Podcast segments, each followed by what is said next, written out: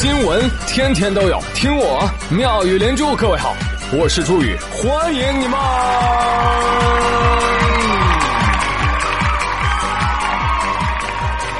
谢谢谢谢谢谢各位的收听啦！明天你是否会想起？不想起，哪天我都不想起。好吗？我就想躺着，天冷就想躺着，正着躺，侧着躺，反正我就要躺着。起床啊，亲！我是万人敬仰的容嬷嬷呀，亲，快起来呀！再不起来，我扎你啊！扎你不要叫痛啊！可是事与愿违啊，朋友们，今天是家走的第三天，想他。是班，对，都是班，活生生的拆散了我和家，班还逼我上他，可是我又不能不上，因为没钱呀。哎，在这里呀，就弹奏一曲《肝肠寸断》，送给大家。其实也不独我一人，近日多地人群出现了精神恍惚的症状，具体表现为：我不想去上课，妈妈。喂，你清醒一点啊！你是老师啊！再比如王小胖啊，今天早上第一个到公司啊，到了之后立马打开电脑，干嘛呢？坐等电脑中毒，都快下班了啊，电脑都还没事儿。领导一到下班就喜欢来视察，看谁早退，看谁加班啊。王小胖一看，哦，领导来了，快！高唱赞歌表决心。我最喜欢上班了，我爱工作，我的血液里流淌着工作的热情，好高兴哦！下班也不想走，因为又可以加班了。工作是我快乐的源泉，我的太阳，我的光哦！我的工作一千遍的修改也无法磨灭我的爱 哦！我的行行行行，领导都走了，就你这样，瞧不起你。虽然说吧，我也爱上班，但是理由跟王小胖不一样。我是因为什么呢？我是因为假期过得太累了，上班可以好好休息嘛。好，对吧？哎，哎，可是我听说有些人盘算着要给我们伟大的祖国母亲再过一次农历生日。听到这个消息，我就非常的愤怒啊！这么不求上进的啊！你是锦鲤吗？你不想想，中国锦鲤都还没有把辞职报告拍在老板桌上，我们有什么资格如此任性呢？是吧？我说的中国锦鲤，你们知道是谁吗？信小呆，知道吧？这个人给大家介绍一下：信小呆，字锦鲤，号中国欧皇，擅长吸欧气。也许你还没有听说过他，但就在前两天。就在你还抓紧享受假期最后一天的时候，以他名字命名的微博话题在一天之内的阅读量超过了二点五亿，和他相关的话题在微博热搜榜前十当中占据了三席，个人微博更是一天暴涨了五十万粉丝，现在已经接近百万。他为什么能火？就是因为在前不久，支付宝举行了一个微博抽奖的活动，要抽取一名幸运儿，送上一份超级大礼包。而随着参加抽奖的人数越来越多，最终抽奖的时候呢，获奖的概率已经达到了惊人的三百万分之一啊！朋友们，三百万分之一获奖的概率是什么概念呢？告诉各位，生下双胞胎的概率大概是百分之一，你需要生下三万次的双胞胎才能成为一次中国经理。人在一年当中被雷劈的概率是四十万分之一，你需要被雷劈七点五次才能成为一次中国锦鲤。再比如说，你抛一枚一元的硬币，菊花朝上的概率多少？二分之一。你需要连抛二十一次，而且每次你菊花 菊花朝上，你才能成为一次锦鲤。哦，我中大奖了！啊，如果仅仅是三百万分之一的概率，或许也不能让网友如此的疯狂。因为更神奇的还在后面，那就是获奖的礼物清单。这个礼物清单到底有多长呢？就阅读完吧，大概需要三分钟。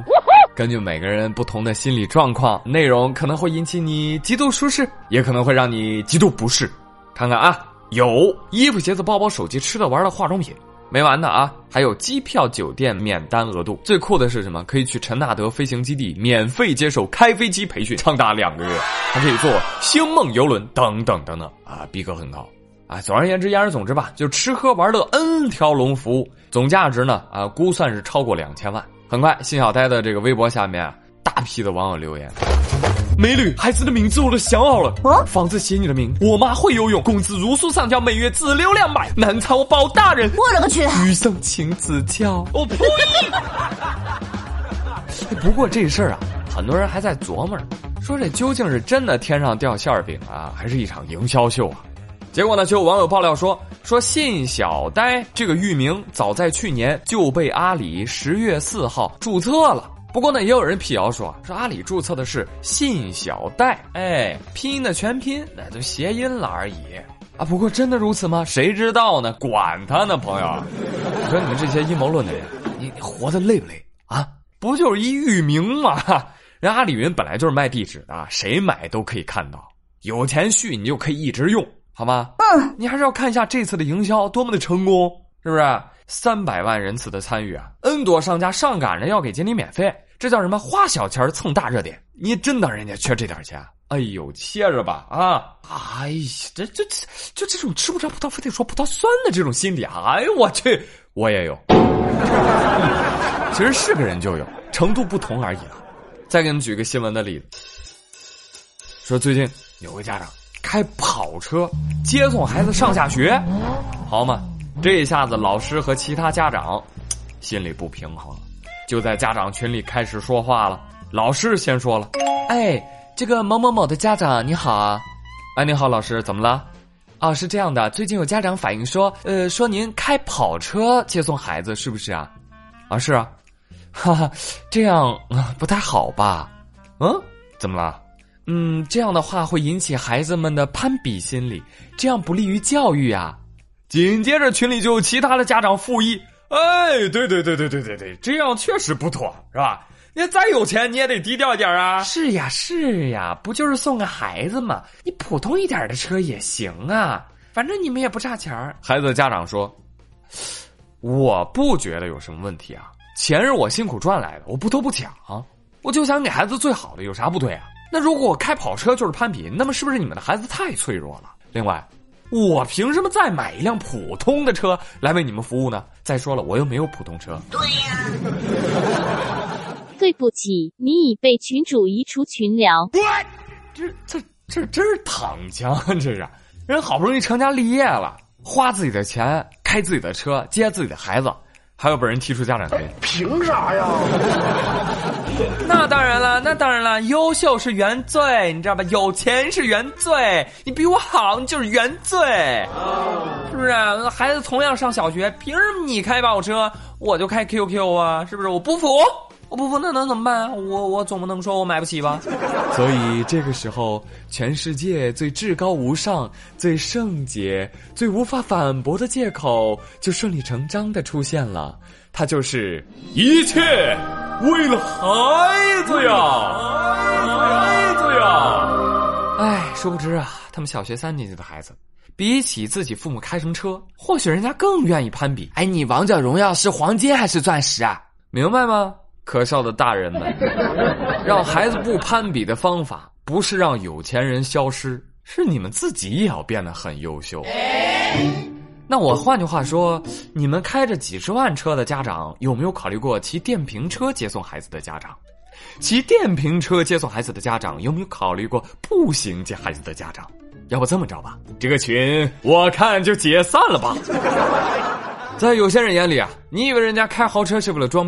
其实人家里就只有豪车，所以根据中华传统美德，不孝有三，没钱最大。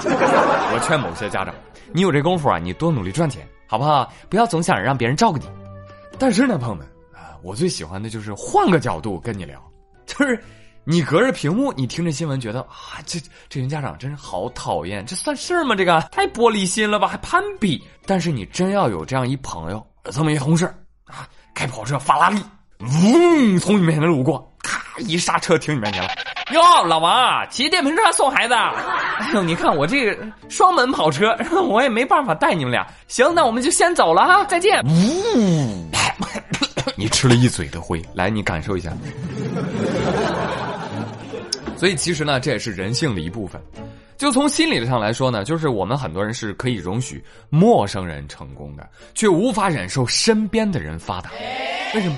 因为我们不会跟陌生人较劲儿啊，是吧？因为群体不同，他们对我们造不成威胁，对吧？你看，biang biang，他再美，他也不会跟你抢隔壁的吴老二，而我们呢，只会跟身边的人终生打擂，默默叫板。他们的处境也成了我们定义自我概念的来源。但你身边有一丑，你就觉得自己哇美丽或英俊；但你身边有个傻，你就觉得嗯我很聪明；但你的身边是 low，你就觉得哼还是我高大上。这就是心理学当中的相对剥夺。也就是说，当人们将自己的处境与某种标准或者参照物一比较。发现自己处于劣势的时候，你就产生一种受剥夺感，那这种感觉就会产生消极情绪，表现为愤怒、怨恨、不满、嫉妒。所以看到这一点，你也就不难理解那些家长的感受了。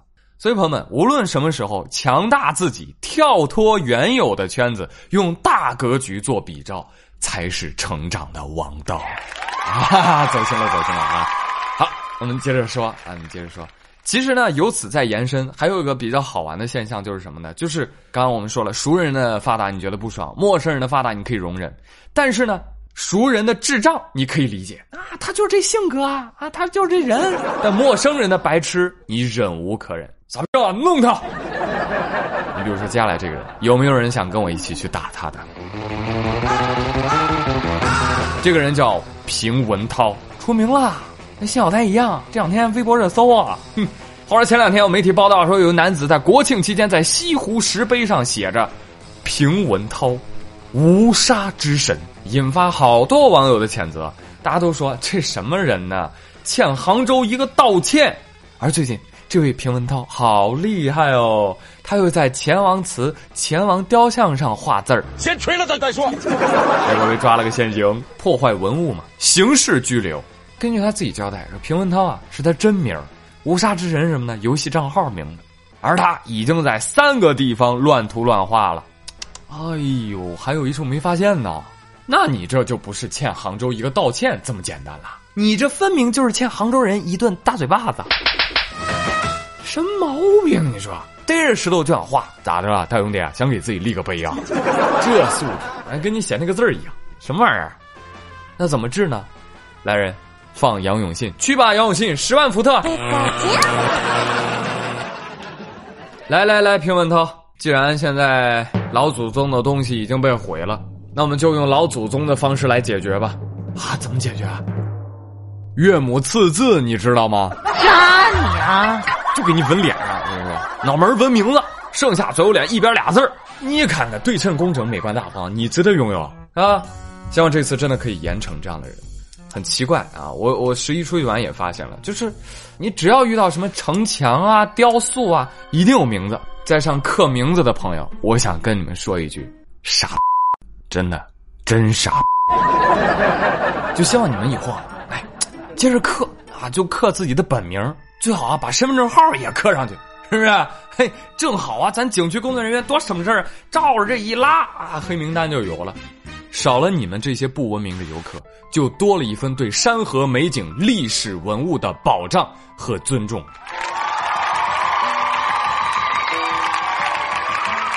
好了，朋友们，今天妙连珠新闻部分就说到这里。回顾一下上期的互动话题，啊，真的好惨淡。哼，问你有受过什么委屈吗？哈哈，呃，大家基本没有委屈，基本上都在留言说我假期没更节目，感到委屈。那假期要是更节目，我委屈，所以呢，我这个人就是这样，就是宁愿让你委屈，我也不能委屈。开玩笑，开玩笑啊！还是说一下切题的一位朋友小鱼，小鱼双眼皮，他说，大学有一个暑假，我回家了，回到家发现我妈养了一只乌龟，我一回家，我我就嫌弃它，啊妈，你养的什么呀？腥臭腥臭的，我特别不喜欢它。结果突然有一天啊，乌龟失踪了，嘿。好巧不巧的，你这竟然被我妈看到楼下，居然有个乌龟壳。你说你死不死啊？于是我妈十分确定，一定以及肯定，一定是你，一定是你把我那只乌龟给扔了。无论我如何解释，她都不相信我，哎，气得我简直都要怀疑自己是不是梦游的时候真把那乌龟给扔了。后来吧，后来过了快有一个月，真的快过有一个月。那只乌龟居然被我妈从电视柜底下发现了。我的妈呀！妈妈会跟我道歉吗？当然不。可直到现在，我都想不起来那只乌龟到底是死是活。大概是死了，但是我依然清晰的记得我妈误会我是指责我的话，以及我当时咽不下又委屈的那口气。嗯，很气了，很难忘记。再来看木木南瓜，他说我最大的委屈，就是我苦巴巴的熬了一个星期，我以为终于可以一次性的听三集妙连珠了，结果点开一看，只有一集，你个大猪蹄子，不过瘾。木木南瓜。你知道吗？我最大的委屈就是我苦巴巴的，我熬过了一年，我以为终于可以在十一休息一下，连放七天，结果点开一看，都是怪我放假了的啊！你们这些大猪蹄子不爱我，我还是喜欢你的。说一下今日份的互动话题，从锦鲤说起。朋友们，你有过中奖的经历吗？没有。这个可以有，这个真没有。别说没有，我就有中过。你比如说，奔跑吧兄弟就通知我说：“恭喜你，你成为了我们场外的幸运号码，你将获得由苹果公司赞助提供的八万八千八的人民币与苹果笔记本电脑一台。”啊，当然这是假中奖，好吧？如果你真有中奖，也欢迎来跟我分享。放心，宇哥不给你借钱，好吗？好了，今天的连珠就到这里了，感谢你的收听，我们周五再会，拜拜。转发微博，好多抽奖的消息，你在等着张嘴，天上掉馅饼，超市大分你，别人中购物卡带金券，你拿带饭去洗。社会有为难，也会有不堪，你总是努力不让人难堪，可是总有人会让你为难，也总会有事。再让你难堪。昨天认识一个新的男生，你温柔善良，好心又有男有力，于是加他为新朋友圈里偷窥几句，果然他不属于你。但是没关系，不是第一次，总是要有人比你更幸运，爱是会降临。安心吃东西，连转发抽奖都是分之一。